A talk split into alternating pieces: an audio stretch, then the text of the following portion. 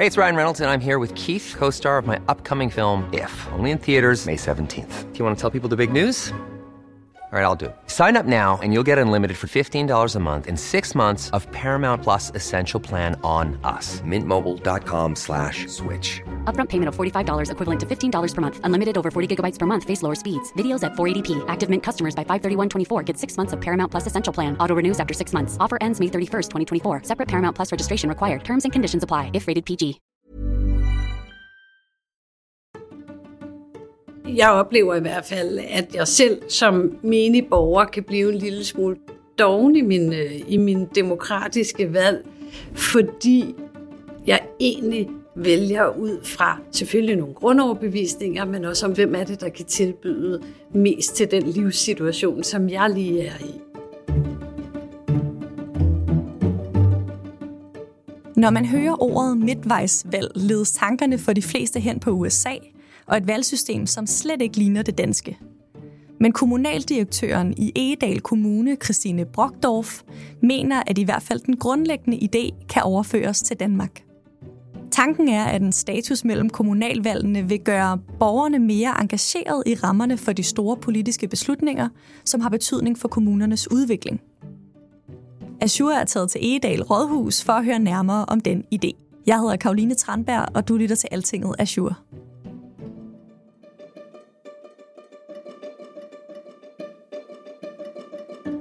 Forslaget om et midtvejsvalg handler ikke om, at vi skal ned og putte stemmesedler i, øh, i, øh, i stemmeurnerne. Det handler om, at vi på tværs af hele landet laver en struktureret, samlet, borgerinddragende proces, hvor at det er borgernes ansvar at formulere, hvad for nogle perspektiver, hvad for nogle udviklingsønsker, hvad for nogle forventninger øh, de har til kommunens fremtid.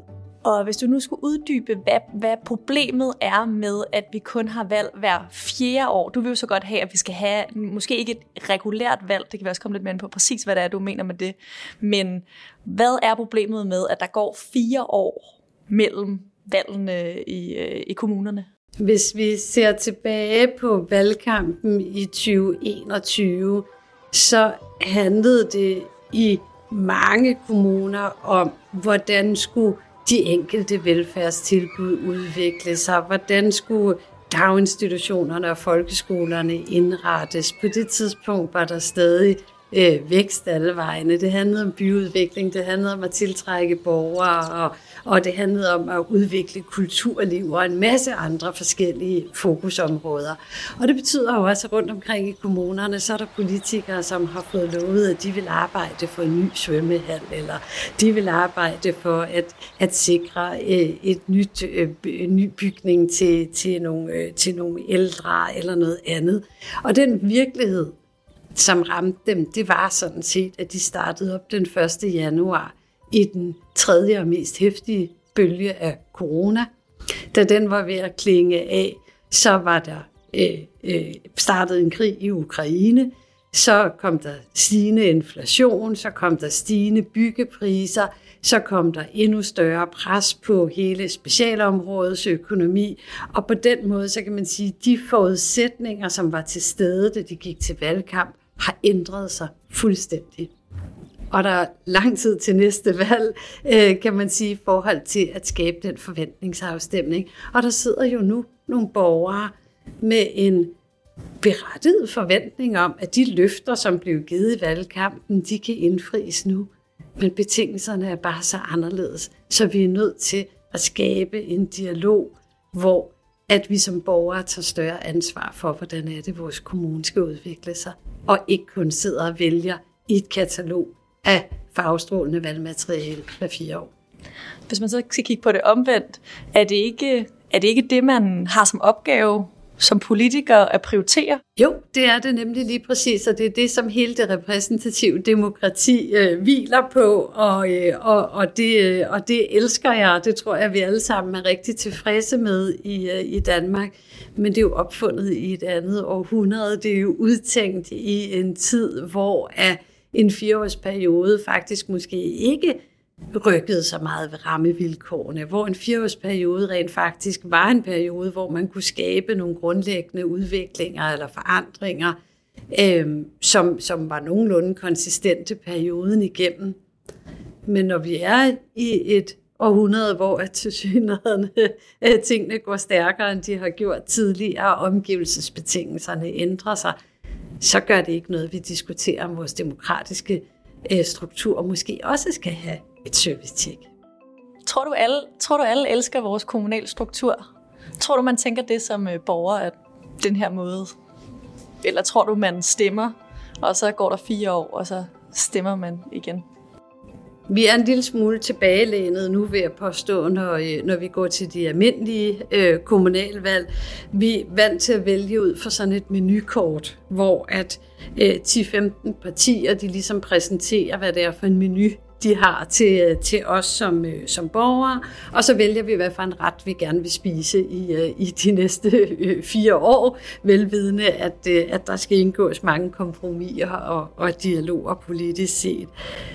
Hvis vi prøver at arbejde med at lave en midtvejsstruktur, hvor vi gør det mere efterspørgselsstyret, så er det jo der, hvor borgerne får lejlighed til at formulere, hvad er det for nogle forventninger, vi har til den politiske udvikling.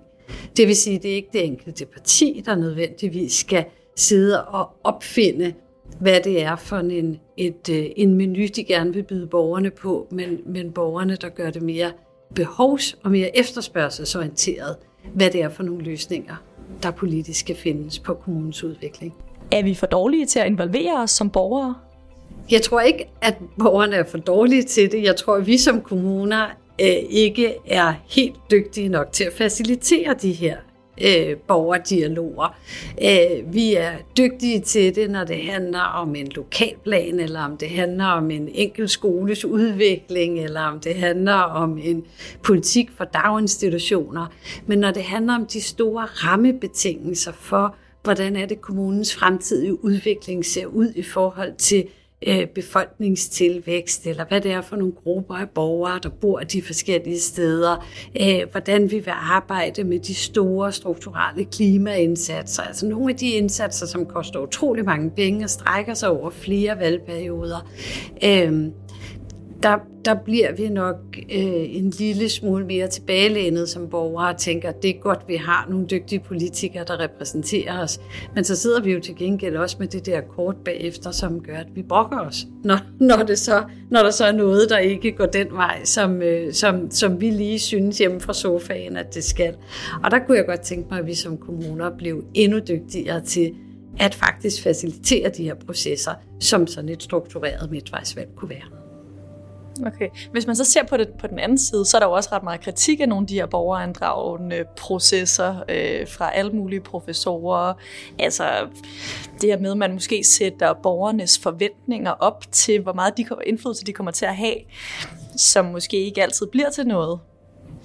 Hvad tænker du om det? Jeg tror, at alle kommuner er godt dækket ind med denne her lokale, øh, specifikke borgerinddragelse det, der er forskellen på den type borgerinddragelse og det, som er forslaget i en landsdækkende midtvejsvalgssituation eller midtvejsstatus, det er jo at få en temperaturmåling på, hvordan er det udviklingen ser ud i hele landet.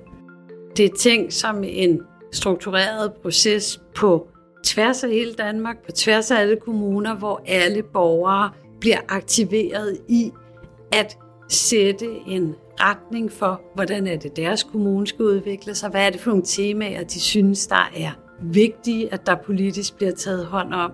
Men hvordan har du praktisk forestillet dig, at det her skulle foregå? Ja, altså det er skidesvært, for jeg prøver bare at starte en debat.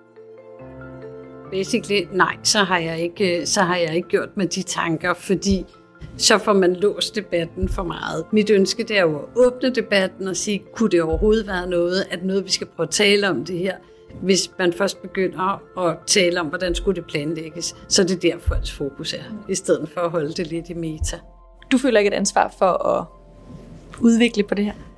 Altså det var, det var en tanke, jeg faktisk øh, fik i forbindelse med sidste års folkemøde, øh, hvor at, øh, at jeg testede den af i en debat og det interessante var, at der var flere helt unge deltagere, som efterfølgende kom og sagde, det er virkelig interessant det der. Øh, og det er derfor, jeg har prøvet at tænke, mm, måske man skulle, øh, måske man skulle lufte den lidt, øh, lidt større. Og det er der jo forskellige medier, der har interesseret sig for. Øhm, og, og enkelte, som har foreslået, at vi lavede sådan nogle, nogle altså demokratiudvikling, studiegrupper eller noget andet. Fordi jeg tror, vi alle sammen i Danmark elsker vores lokaldemokrati, vi elsker vores demokratiske struktur, men det betyder jo ikke, at vi ikke kan udvikle på det. Det betyder jo ikke, at vi ikke hele tiden kan, kan have en, en debat om, hvordan kan man tage den videre. Men det kræver, at der er nogen, der har lyst til at gribe den. Øh, så, øh, så jeg arbejder først videre med det, når jeg bliver inviteret ind i, en kreds til det. Nu er, nu prøver ballonen skudt op.